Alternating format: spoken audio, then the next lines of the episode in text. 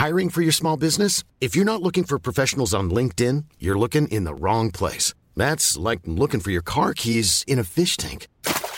LinkedIn helps you hire professionals you can't find anywhere else, even those who aren't actively searching for a new job but might be open to the perfect role. In a given month, over 70% of LinkedIn users don't even visit other leading job sites. So start looking in the right place. With LinkedIn, you can hire professionals like a professional. Post your free job on linkedin.com slash people today. Hey there, it's Michele Norris. I'm host of a podcast called Your Mama's Kitchen. When I travel, I'm usually looking for a way to find a taste of home when I'm not at home. And one of the things I love to do when I am at home is entertain. And Airbnb allows me to do that. When I was in California recently, I rented a house that had a great kitchen. And when we were sitting around the table, we we're all thinking, we're in someone else's house. Someone could be in all of our homes as well. If you have a home, but you're not always at home, you have an Airbnb. Your home might be worth more than you think.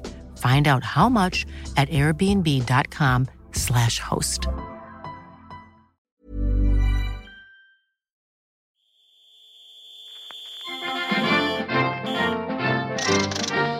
Does that bring back memories? Well, hello and welcome to the Football History Podcast. My name is Nick Hart. Joining me is journalist and commentator Mr. Neil Fissler, my co-pilot. Welcome to the show, Neil. Hello, Nick. How you going, mates? Going good. This is this is a really interesting idea, and I can't claim it, listeners. Which is obviously my my, my instinct is always to claim every good idea, but uh, this is actually Neil's idea. Um, a football history podcast, Neil. Um, I think it's got a, a lot of interesting potential. I think you're being a little bit unfair on yourself. to give people some idea to how this came about. I think about a year ago during the first lockdown, wasn't it? Yeah, We're both, yeah, we're both Millwall fans. We're both history buffs, and on your podcast, Acton Millwall, we uh we did a series of podcasts, didn't we, about We did. figures yeah. in Millwall's history. The lesser known great figures of the past, which Yeah, um, really good. at North Greenwich and things like that. Great stories. And you said, why don't we do a general history podcast? covering other clubs, internationals, a- anything really of, of football history. Yeah, And and I- one thing leads to another. I got picked up by another Millwall podcast. Yeah, well, I better name check that Millwall podcast just in case Mickey and Omar do actually stumble on it. and uh, so it got put on the back burner. I'm just Um, looking around for podcasts to listen to. Well, I'm hoping that we can do something with this, Neil, because I think uh, you know we, we, we did the Millwall ones, and I, I I found them really interesting. I know a lot of people will listen to them, and I've had, you know I get emails and messages from uh, on social media where people say thank you for doing it. I never knew about this. We did some some of the war heroes of the club, and there'll be others that across the across the 92 clubs. I just think it's really important in these times where football is pumped up to a level that um, sometimes takes your breath away to remember that the, the game has depth and history and there are stories and human kind of glory and tragedy and all that comes in between i think if we can touch on some of that from the many clubs in, in the football league and elsewhere then um, that'll be our that'll be our purpose and I mean, just on, on just such a story really is our choice for our first edition. And when when Neil suggested the the Jack Leslie story, I thought this is a wonderful story, and I'd never heard of Jack Leslie, Neil, at all. Mate, it is a wonderful story, and that's what I want this podcast to be like. I want it not this is history, but let's colour in some of that history. Let's find a good story and let's bring that story to life. Let's bring these stories into the 2021 Absolutely. or whenever we are there. Uh, let's re-educate people. Let's remind people yeah, as long as there's a good story, I'd like us to cover it. And I think this Jack Leslie story is something that had been long forgotten. The fact that Jack Leslie was black Mm. and he was picked to play for England and then unpicked to play for England. And it's Yeah. just a fantastic story. I know we're not proclaiming that we're the best historians in the world and the best podcasters in the world, but hopefully people will learn something from our podcasts. Let's hope so. I mean, that's that's certainly. I, I, I join you in in in that aim because I think history is made up of people, and it isn't the preserve, and it shouldn't be the preserve of the professor in the Oxford, um, you know, spire somewhere. This is about real people, and in Jack's case, a man from just down the road from where I'm speaking right now. So, let's let's cut over now to our, our interview we had with Greg Foxsmith from the Jack Leslie campaign, the Plymouth uh, Argyle campaign and um, we'll come back after the interview. So we'll cut now to Greg.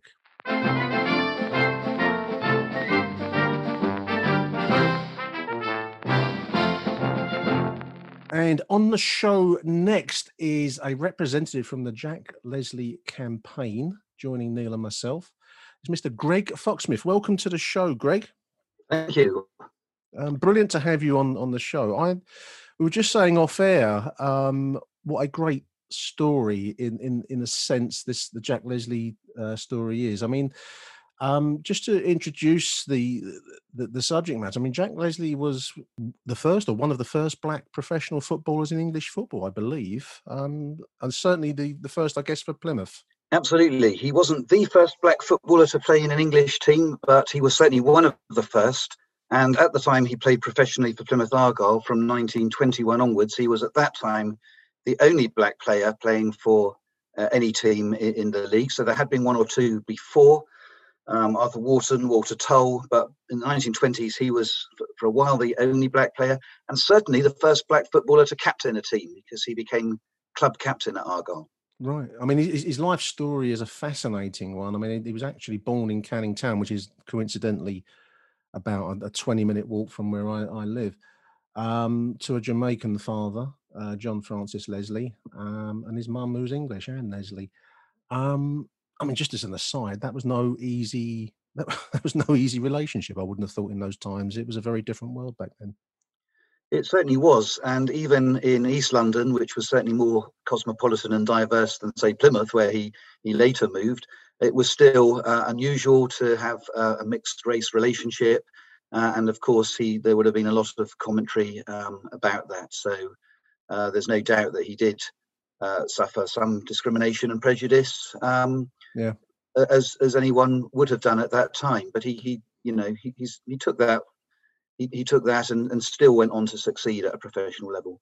I mean, the, the, the, website that the Jack Leslie campaign, we'll come on to the campaign later, but the, the website is is wonderful, and I would recommend anyone interested in Jack's life to to check it out. It's it's packed with detail. There's, there's a lot of um, information on there, but you do get a sense of um, how different those times were, Greg. I mean, the language stops. You know, a couple of the paragraphs in the account of Jack's story stopped me in my tracks. I mean, it, it it's I know it's you know 2021 and we're all aware of the world as it is nowadays, but wow, some of the language was incredible, just as uh, in everyday terms and of descriptions and um Jack's own description of himself. There was there was one bit where he described himself as um, or maybe he was described as as a darky, and you know to see that in print, and you think, wow, it, it, it, it's it's an eye opener, isn't it? Yeah, it really is. I mean, we see um, some you know examples of racial abuse on Twitter and social media, you know now, but at the time that parlance was commonplace, and so even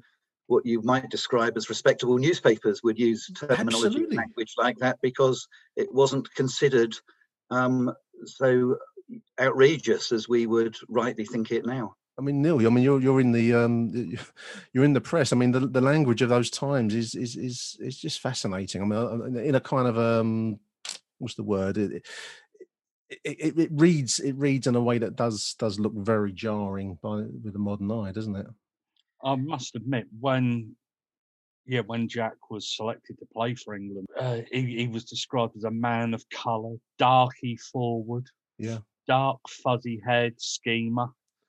It's yeah. just unbelievable, really, isn't it? Phrases now that you, quite frankly, you wouldn't even think about writing, would you? No, I mean these, these as, as as Greg said, these were in the press. It wasn't wasn't a bunch of blokes in the pub. It was it was the it was the local papers. But there we are. But I mean, Greg, he, I mean, he, he, came from Barking. He was playing for Barking Town, now Barking FC, a club that still exists actually, non non league club. Um, signed for Plymouth Argyle as part of a three way um, deal. It seemed. I think there were three, two other players that signed for Argyle in 1921 by the manager Bob Bob Jack, I believe. That's right. So um, Argyle took three players uh, from from Barking, um, Jack and, and two of his uh, colleagues, and that must have been you know quite a significant move from Barking, East London, over to uh, to, to, Plymouth, um, where they were inducted into the team. Uh, at least you know Jack would have had the company of, of uh, two friends, if you like, um, because he was still, you know, very young uh, guy when he he made that uh, significant uh, move. One of the um, one of the parts of the deal was that uh, Plymouth Argyle promised to give a pre-season friendly game to uh, Barking, and that that took place. So Jack's first game for Plymouth Argyle was against his former club in a friendly, um, and of course he scored. So uh, he got, got off to a flying start. Wonderful, wonderful stuff. Um, I mean, certainly at this point, Plymouth Argyle, rather like my own dear beloved Millwall, would have been a third division South side, and that was a quite a tough division to get out of. I mean, just looking at Jack's career, told the story of many a club, I think, really, because unless you were champions of the third division South, you didn't get out of it, did you? You were kind of stuck there for long well, periods. It, it's a particularly sore point for Plymouth Argyle fans because we finished uh, second in the league for about six consecutive seasons at a right. time when only the top team went up. So we were perennial runners up, and it was very frustrating before uh, eventually, with Jack's um, help, they got a promotion to the second division. Now his position was initially uh, what they call an outside forward. I guess that would be a winger in, in modern modern parlance. And he was converted by Bob Jack to an inside forward, so more of a striking role, I guess. And he seemed to flourish in that role, didn't he? Starting to score goals for the for the Argyle. He, he really did, and it's also though right to recognise he was part of a great um, striking partnership uh, with Sammy Black, who is a very well-known figure from Plymouth uh, history. Um, has the record for for goals scored, and the two of them combined really well. They were both uh, free scoring, and um, although the stats really didn't record assists in the way that we no. have focused today. they clearly were assisting each other. They were a formidable um, striking partnership. Yeah, I mean, just looking at there's Wikipedia has a has a, a nice grid of his career stats, um, and the goals started to flow after a couple of early seasons where you know three goals, five goals, then 14, 17 in 1925, 26, and and then on towards eventually promotion in the yeah, for Plymouth in, in the late 20s, early 1930s. Um, so a flourishing forward, clearly a player described with, uh, I guess, flair, goal scoring flair, an attractive player to watch. And he's then caught the eye. I mean, the, the Jack's story turns on the um, the selection for England and then the deselection. I, I don't know how we're going to put that, but um, let's let's stick with that phrase for the moment um, which occurred in 1925, Greg. Um, yeah, not unusual in those times. And, and I know Neil. I mean, we we've spoken about some some Millwall players in our time who were chosen for in, international honours from the third division. So it was not an unusual, you know, not an unusual event for a player with a third division side, an unfashionable side. Let's let's not be, um, you know, beat around the bush. Plymouth Argyle, um, but it was not unusual to be selected for England in those times, Greg. Absolutely wasn't, and um, we struggle, I think, to get our heads around that today, mm. because of course there's such a huge gulf now. Let's be honest, between Premier League and divisions below. Yeah. But that wasn't the case in the 1920s. You know, if you were a professional footballer, the gap in quality and class between first, second, and third division was very slight. Um, each had professional footballers. You know, FA Cup results showed that the division teams were quite quite capable of matching first division teams and certainly for FA selection, it wasn't uncommon to be selected from the third division or even non-league teams. Um, yeah. in the 1920s, we saw players from Dulwich Hamlet, for example, um, yeah. get England call-ups. So uh, yeah, I just think we have to get into that mindset that it wasn't um, uh, the phenomenal difference in, in ability that we might uh, recognise today. So in 1925, let's let's get cut to the chase, really, of Jack's Jack's um, career really turned at this point in many respects. Um, he was listed as being in the England team in the press, and I've, I've had a look separately to the, the website is fantastic. The jackleslie.co.uk website has got stacks of detail on this, listeners. I've had a quick look at the, um, the British newspaper archive myself just to have a quick, um, you know, here as to what, what the story was about. And there he is. He was listed as a in the team, not in the not in the squad or whatever the the equivalent would have been in those those times. They had reserves rather than substitutes in those days, but he was listed as being in the team, Greg, and it's, it's there in in black and white. That's right. It was um, in the in the uh, FA selection sheet, which we've seen, and it was picked up by the papers who reported on it. Yeah. So national press certainly uh, noted that he had been selected. Of course, locally it was a huge story because uh, you know the people of Plymouth and uh, were very excited to have an Argyle player selected. So it, it was a, a, a, really big talking point and uh, a cause for celebration. So you can imagine the disappointment and frustration when that decision was uh, reversed just before, you know, very shortly before the game was to be played.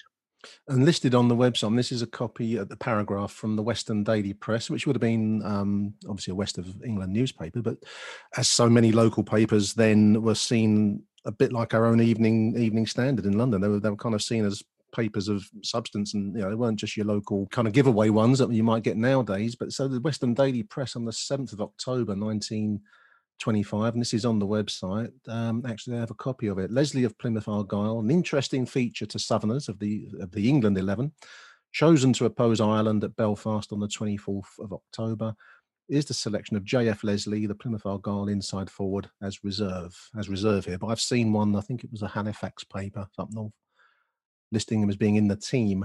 Um, so different wording there. Um, and then it goes on. Leslie, a man of colour, was one of the three players persuaded by Mr. Robert Jack to leave Barkingtown for professionalism at Plymouth. The others being Richardson and Rowe. The article was quite, you know, the the, the piece that's um, I, I, think was written by an author who, who, created a book called Britain's Black Players, the first, um, the kind of pioneers, shall we say, Greg, of of, of, of um, you know black players across many of the 92 clubs. So he, there he was he was listed in in the, i've seen in the team and i'll stick my little copy on online just as um, evidence for the uh, the, the prosecution. Um, and then the story goes that he was the, the fa committees they had like a committee selection system back then discovered his his um his ethnic origin. They they they, they must have caused some disquiet Yes, uh, that's absolutely right. Um, and Nick, you know, I agree that there's some evidence he was selected for the team. Uh, others um, suggest that he was picked as a travelling reserve, but I'd make the point that then, when you only were allowed one um, substitution mm. anyway, the travelling reserve would normally expect to play. So either way, he would have, you know, featured. Been, yeah, would have been there and would have would have had a run out. Um, but yes, the deselection thing, of course, is uh, is hard to understand um, exactly what happened or or find uh, who was responsible for that. It's not minuted in that way. So the bare facts are he was selected and then he was deselected. Um, but we didn't have the intense scrutiny then that we might have now, where that would have been picked up and demands made as to how that had happened. What we think uh, is the case is that um, at the last minute somebody said, "Well, is this really the sort of representative we want for England?" His face doesn't fit. I, I, I put it that way, sort of okay. quite, quite neutrally, because I don't think that there's evidence to suggest that the uh, selection committee were overtly racist in the way that we might think of, you know, um, racists in the 1970s and 1980s, you know, mm. using extreme uh, racist terminology. I think it was more of a, a, a clique of old boys who, who had an image in their own mind of what it was to represent uh, England um, and that somebody from uh, you know different ethnicity just wasn't the right fit. It's not who they wanted to be wearing the England shirt. So it was almost casual uh, racism, if you like, or, or, perhaps prejudice is a better word. They were just slightly prejudiced against the idea of someone uh, who wasn't um, white and English looking, if I put it that way, um, putting on the the shirt. And it was, you know, the, the game. Uh, the, other thing to say, and I think Neil, it's worth saying that the, the England team prior to uh, when when Jack was selected and then uh, deselected, shall we say, the England team was actually being criticised for lack of flair, and there, there was Jack Leslie, a, a goal scoring player, clearly of talent. Okay, he's in Plymouth, but um, you know we're, we're lacking up front. We need goals, and you know he would have been an ideal tryout, wouldn't he? I mean, it, it, it, everything added up to at least seeing him on the pitch, if not to start, maybe to come in at some point, if uh, as a reserve, as a substitute in the old way. I That's think right, and certainly there doesn't seem to be any evidence that people were critical of the decision because of lack of ability. He he was clearly seen as fitting the bill and being able to provide something. But we have to try and understand the mindset of the FA at the time. I mean, this was 19 um, in 1921, just a few years before Jack's selection. This was the Football Association who banned women's football. You know, because that had become too popular um, after the First World War, with so many players away. Women's football had taken off in popularity. They were getting crowds of, in the tens of thousands. And the FA thought, well, we, we can't have this. Um, and that ban, you know, was in place for almost 50 years. And it's only recently we've seen the women's football build up again. So it, it, again, it's that sort of slightly crusty, you know, old school tie, old Mm. committee room fogeyism um, that, that was uh, totally sim- um, symptomatic of, of the kind of guys who would have been on the FA committee. Yeah, I think what's actually worth noting was in that game, England were actually captained by an amateur Yeah. called, called Claude Ashton, who was actually born under the Raj in India and uh, was a stockbroker and played his football for Corinthians, who didn't play league football. They only played friendlies. So you can see that mindset, can't you? It's almost a us and them upstairs, downstairs type of situation, isn't it? And whereas they'd have probably looked down upon footballers anyway, yes. But in those attitudes, Jack would have been even lower than a footballer because of the colour of his skin. And it, it, it's just actually symptomatic of, I think, attitudes at the times, wasn't it? That's so right, Neil. So right. And um, you know, this is an England, you know, FA who, when the inaugural World Cup was being, you know, planned, um, England didn't deign to join. You know, they thought it beneath them to, to play in a, in a World Cup. You know, they just Yeah, but they were actually having a row at the time, weren't they, over amateurism and payments to players? yes, exactly. It's just absolutely unbelievable that we that we invented the game and we gave the game to the world, and RFA were more interested in Johnny Foreigner somewhere paying an amateur, and we can't have that, can we? So they actually, so they actually took the ball Yes. um, went away. But then again, it was it was eventually played in Uruguay, and there's no suggestion that we'd have actually have gone over because of the voyage time and things like that. But it just Well, Yeah, you, you, you say that, Neil, but, but um, one of the interesting features of Jack's life was that the Plymouth Argyle did a, a tour of South America.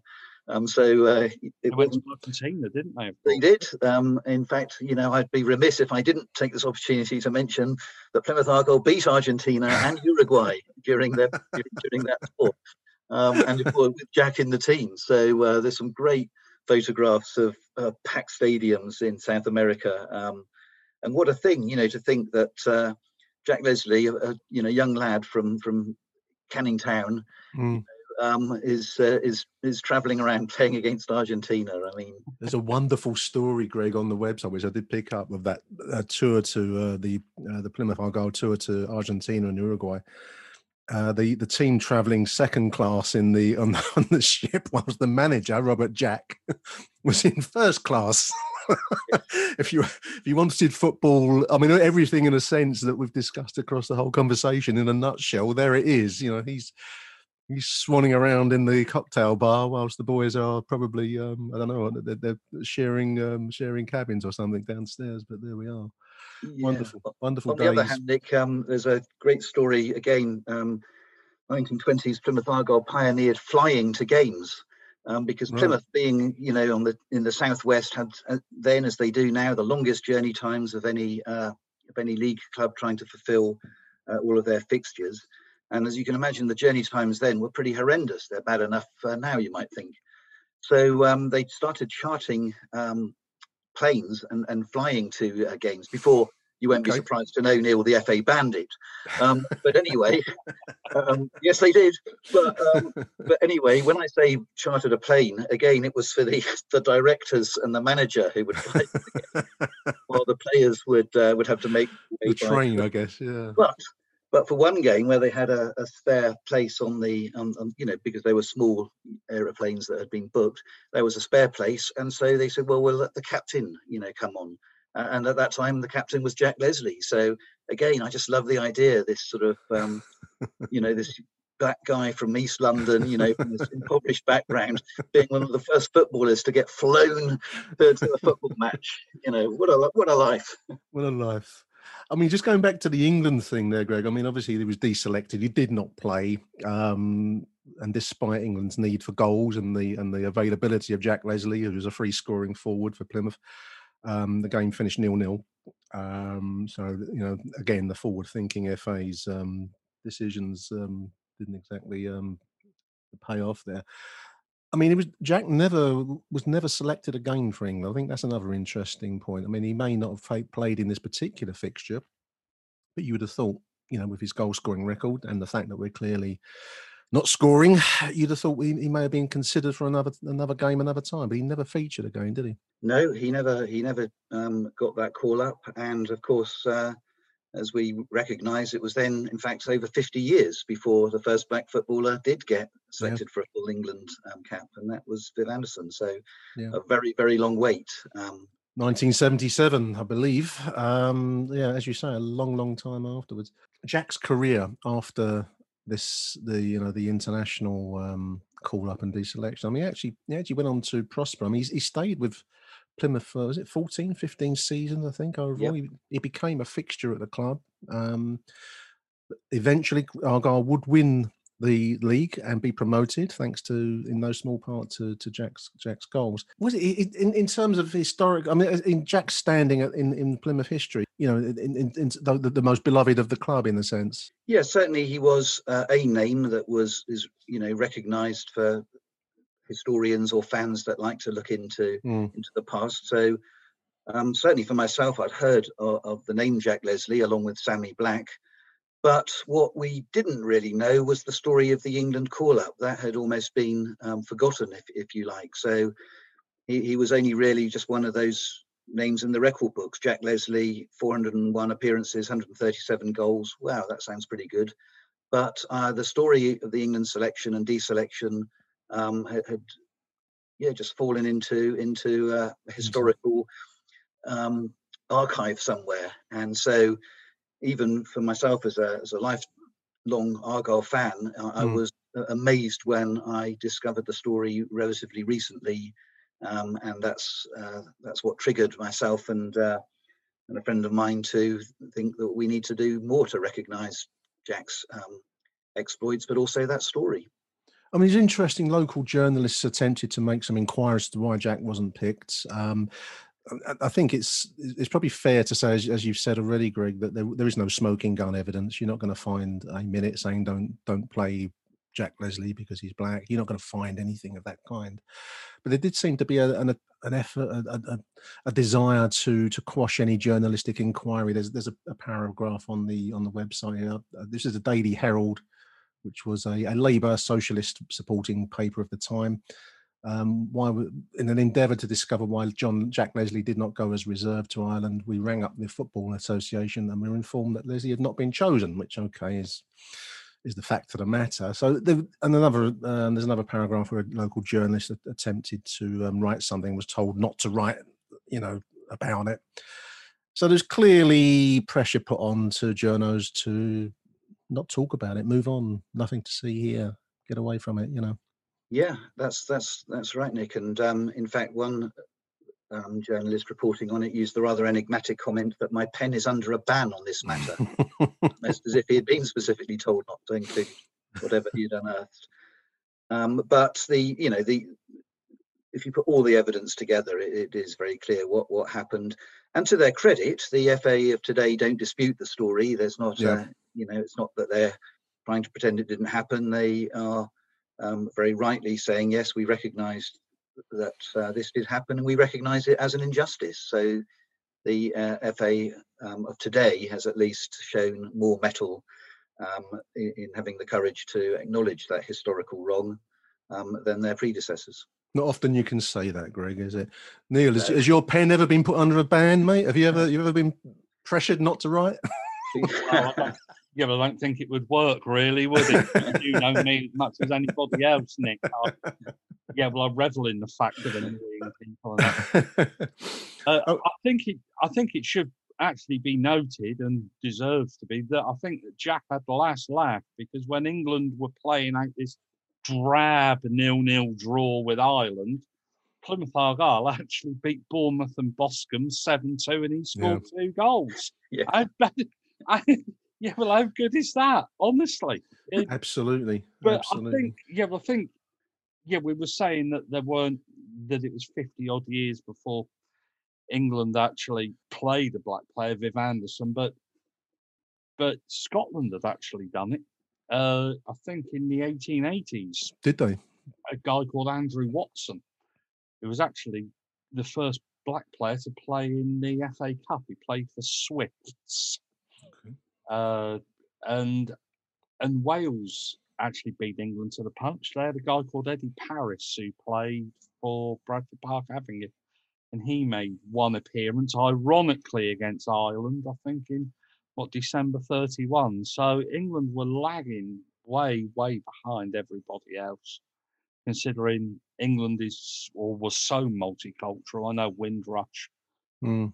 brought a lot of people over, but before that, people have been coming from the colonies for years and years and years, haven't they? And well, that's one of the interesting parts of, of Jack's story, really, isn't it? The fact that, that you know there was his dad, uh, a Jamaican-born man living in London with with his English wife, and and Jack was the the product of the of, the marriage, and so you know he was not alone. I think it's sometimes easy to think that you know. The kind of story of black players begins much much later actually you know um the story is the story goes back further than many many might might think Hiring for your small business? If you're not looking for professionals on LinkedIn, you're looking in the wrong place. That's like looking for your car keys in a fish tank. LinkedIn helps you hire professionals you can't find anywhere else, even those who aren't actively searching for a new job but might be open to the perfect role. In a given month, over 70% of LinkedIn users don't even visit other leading job sites. So start looking in the right place. With LinkedIn, you can hire professionals like a professional. Post your free job on linkedin.com slash people today. Hey there, it's Michele Norris. I'm host of a podcast called Your Mama's Kitchen. When I travel, I'm usually looking for a way to find a taste of home when I'm not at home. And one of the things I love to do when I am at home is entertain. And Airbnb allows me to do that. When I was in California recently, I rented a house that had a great kitchen. And when we were sitting around the table, we're all thinking, we're in someone else's house. Someone could be in all of our homes as well. If you have a home, but you're not always at home, you have an Airbnb. Your home might be worth more than you think. Find out how much at airbnb.com/slash host.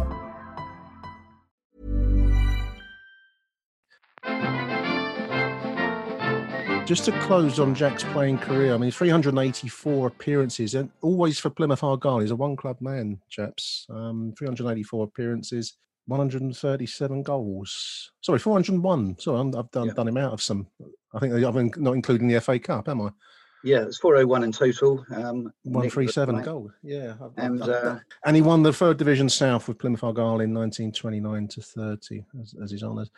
Um, Greg, I mean, the the campaign is a, it's a wonderful website, and I take my hat off to whoever's put the the information on. There's there's there's loads of information. Anyone interested in Jack's life will find it chapter and verse on the Jack Leslie campaign website.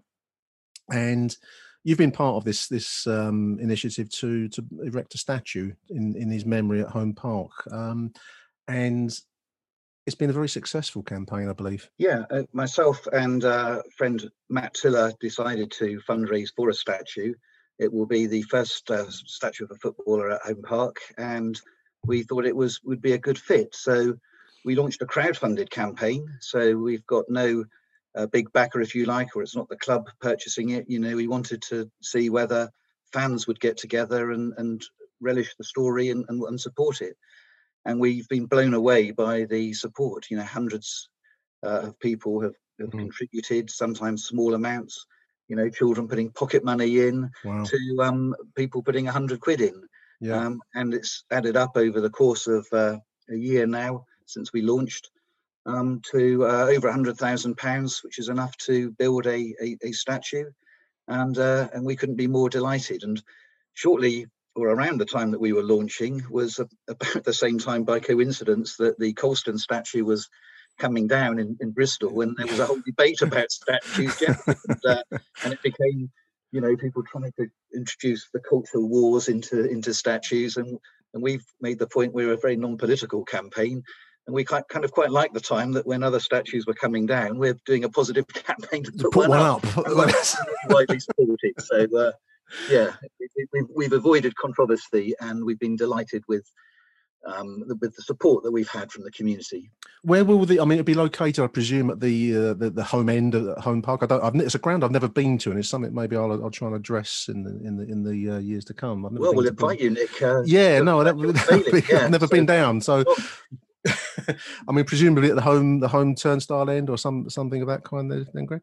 Yeah, that's right. We've we've got a couple of ideas um, in mind, but uh, we're going to bring the sculptor down to Home Park to site it, and you know put his input into where it would look good with sight lines and so on. Mm. But uh, it will certainly be a prominent place. And I know from having visited you know many football grounds that when there are grounds with statues of, of legends, that they're often become a meeting place. You know, they do. Yeah, the statue, and uh, right. and I love yeah. the idea that that people will say, yeah, meet me at the Jack Leslie statue. It will be a real focal point, and we're really happy with that. Anyone interested in the in the campaign in Jack Leslie's life should go to www.jackleslie.co.uk. It's a fantastic website. Um, I've learned a lot from reading it. Um, I didn't know Jack's story, but now I won't forget it, and I think that's that's all you can achieve with these kinds of campaigns. Um, Greg Foxsmith, it's been wonderful to talk to you today. Um, I'll take you up on that date when the um, when the statue is erected at uh, Plymouth. It'll be a great uh, great day out, and um, I look forward to seeing the end result of, of, of this this wonderful wonderful campaign. Thank you for coming on the show, Greg. Nick and Neil, thank you very much for having me. What a fantastic story Jack Leslie has, Neil. I, I, I it, you know, it, it, took my breath away when I read the uh, the, uh, the, the website and and did a little bit of research myself. Wonderful, wonderful story, mate. It's one that, as we said in the intro, has been largely forgotten. And even better was, he became a publican and then a boiler maker in East London, and then went on to be a boot boy in his retirement. Boot boy, yeah. Trevor Brooking.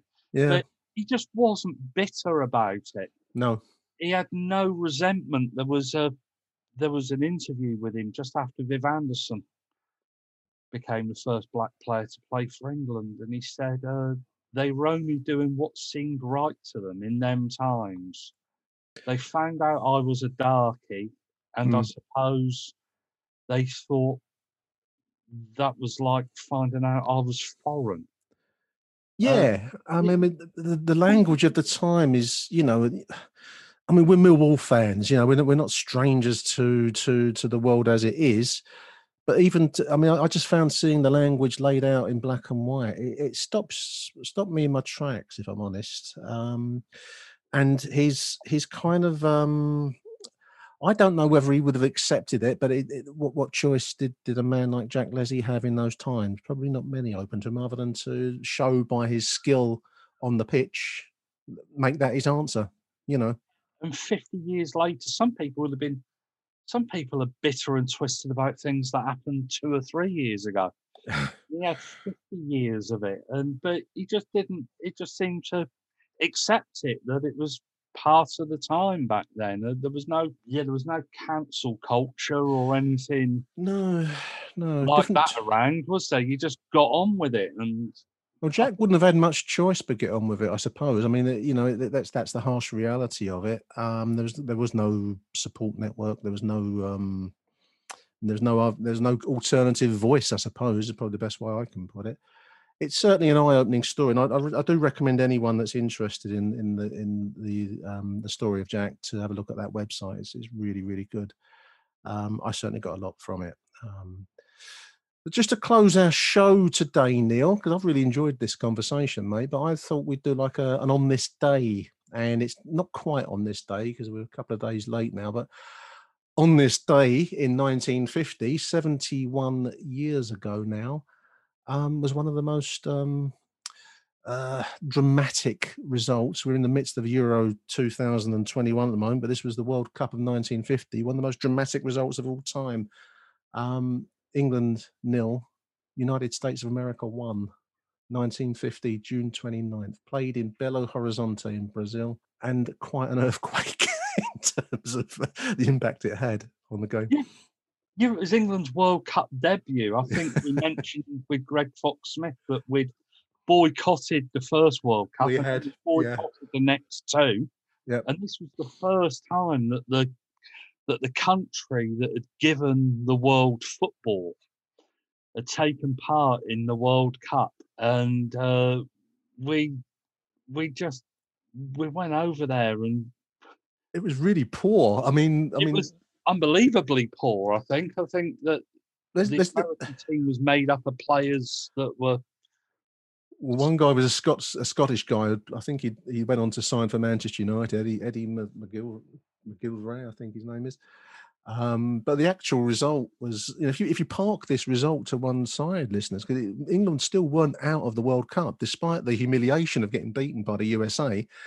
Um, we still had a shot to go through as as um, the group winners in this particular tournament. We were the only ones that qualified for the next round and we managed to to screw it up against Spain. You know, I mean, it was a really poor World Cup, including a, a, loss to to the USA. Um, and we'd gone over there as the kind of self-proclaimed kings of football. I've seen us described as Yeah, I self-appointed. just bring that up. I was just about we were the kings of football. I think with what lost four and drawn three of our post World War Yeah. Two games, and we didn't have a Mickey Mouse side. We had the likes No, of it a decent side. Matthews. Yeah, I know. We're talking Um, about statues. They've got statues of him all over Blackpool, haven't they? Well, I mean, looking at the England team there, I mean, Alf Ramsey would go on to win the World Cup as manager, obviously, in in '66. Billy Wright, I mean, this, this, this is one of the major names of the game. Um, Wilf Mannion, Tom Finney. My grandfather used to rave about Tom Finney as a proper forward. Stan Mortensen. Um, yeah, I mean, this was not a was not a slouch of a side. Um, but somehow, I don't know whether that was in some ways, I wonder whether it's like the English kind of con- condition that we still labour with a little bit to this day, that we think we're much, much better than we actually are, you know. it comes as a- an awful surprise endlessly that the rest of the world actually can play the game and, and enough to beat us. It's um, it was certainly an epoch making result. Another thing that struck me, Neil, and I don't know, um, I don't know if the, you know this was. My, the, the, we have to remember this was 1950, so um, the country was still in the aftermath of the Second World War, and there was still rationing, which would improve, in, include newsprint. But there was the relatively um, unhysterical coverage that the result got. If you look through the the newspaper archive, I mean, there's the game was just reported as just a game, you know. And there's there's one here from the Western Daily Press. It says that it's the last straw. The US beat England in the World Cup, um, the biggest blow to English sports prestige. But it, it was matched up. I mean, the St Leger result um, is given equal amount of coverage in terms of inches on the back page, and Somerset heading for another win was just you know marginally below this as a story. So. No hysteria back in those times, was there? Can you imagine it now? Christ almighty. Eng- If England draw nil nil with Scotland in the, in the first uh, game of the Euros, and you'd have thought the world was about to come to an end. It, it, it, was just. It, it was just you reported the facts back then, didn't you? There was no spin around it. No, There no was hysteria. yeah, there was um, no my opinion, which No. you're encouraged as a journalist to And write. And yeah, what's actually amazing was that American team. Well, one of the players drove a hearse for his uncle's funeral home. this was before Ray Wilson in 1966, the famous Undertaker, and they just weren't. Others worked as litter, uh, sorry, yeah, was letter carriers or dishwashers, and Yeah. The goal scorer famously was um, Joe Gaetjens. I, I don't know if that's the correct pronunciation. He was born in Haiti, um, related to the Haitian dictator Papa Doc Duvalier. Apparently, he's a member of the Duvalier family. Um, well, you know, anyone that knows um, any, any dictator anywhere, they're very rarely pleasant blokes, and apparently he was um, he, he, was presumed killed. He, he was disappeared in the sixties. The, uh, the, the the goal scorer Gaetjens, and um, possibly mixed up with uh, political shenanigans in Haiti. Um, which is a strange end for, for one of the great goal scorers. I mean, the other interesting thing was in the USA, this as, as much of the result sent shockwaves around the rest of the world. In the USA, it was just seen as so-so. There was only one American reporter there from the St. Louis Sentinel. No one else sent a reporter to cover the game. Fascinating. Yeah, I think they had a chance. Yeah, with the head coach, I think Bill Jeffrey told people we've got no chance. He declared his players were sheep ready to be slaughtered. That's a good team talk. uh, yeah, exactly. And England, uh, yeah, well, I know I mentioned Stanley Matthews, but Matthews couldn't actually get in the side he, because he'd actually toured Canada with another England team. Can you imagine that? England send two teams, one to the World Cup and one to Canada. Uh, Different it, times, weren't they? Different times. Anyone interested in the story of um, Joe Gaetjens? Uh, there are there's a documentary on ESPN, um, Outside the Lines. It's called, but also a movie um, called The Game of Their Lives, um, depicting the uh, the story of Joe Gaetjens. Um, strange story, strange result. Um, I, I, mean, the, the, result was described as a kind of like a, a, a world shatter. I, I, don't know if it was Neil. I mean, I, have always thought of as the Hungarian loss in 1953, 6 3 to the, the Hungarian side, where they played a different brand of football entirely. I always thought of that as being the, the moment where English football realised the game was up. Quite possibly. But also, don't forget, this would have been. Yeah, but America didn't play football. They still no football. Yeah, women's football bigger over there. Bigger, yeah, that's right. The female game, yeah, that's right. You could understand it, and but I think because of the times and because things weren't sensationalized, it just probably largely went ignored, didn't yeah. it? And uh, and well, it's only now that we put the historical spin on it, and we look back. We, yeah. we start looking at these things, and people say, Christ, that was a bit poor, wasn't it? And I'm, I'm, I'm, I'm trying not to swear here. We're trying to be a little bit. We're trying up. to keep the, we're trying to keep the e explicit moniker off of this podcast, listeners. We've done a good job so far. Done a good job so we far. We have actually, and uh, but this was just one of those results, and I think there was what 10, 10 10,000? 10,000, rising by 13,000 as the game went along, and it dawned on everyone that the English were going to get beaten here. Um, the, the match report's quite interesting because apparently we laid siege to the American goal, but it was one of those games. And as a Millwall fan, you'll know this where you just can't score a goal for love nor money. And there it is.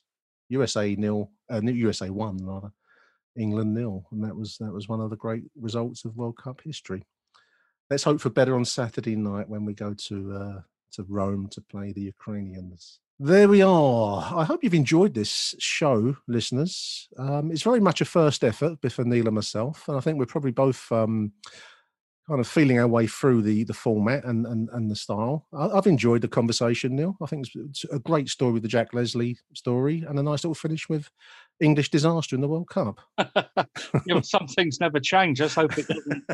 let's hope this story isn't repeated over the weekend. But Fingers yeah, no, it, it, yeah, as I've said to a couple of Facebook historian groups, this is very much going to be a.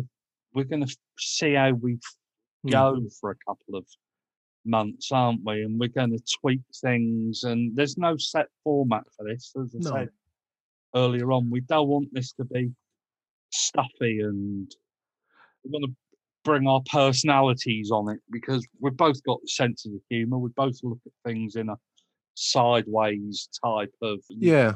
I, I, think that's that's that's the way to approach this. I think it's certainly the best way that we can approach it. I think. Um, I think what I want to say also we were interested in if anyone out there has a suggestion for a subject. If you're bringing out a book and you want to talk about that book, um, get in touch with us. There is an email address. I'll stick it in the show notes. Um, I will get it in amongst the um, the porn and the uh, the financial scams that I keep getting on the account now since I set it up this morning. Um, and we want to hear from you. It'd be wonderful to um, well any anything in the realm of football. I think, no, it's anything and everything. Yeah, that's right. Yeah, well, we're yeah, well, we're pretty open-minded. I think about what we well, what we talk about, as long as it's interesting.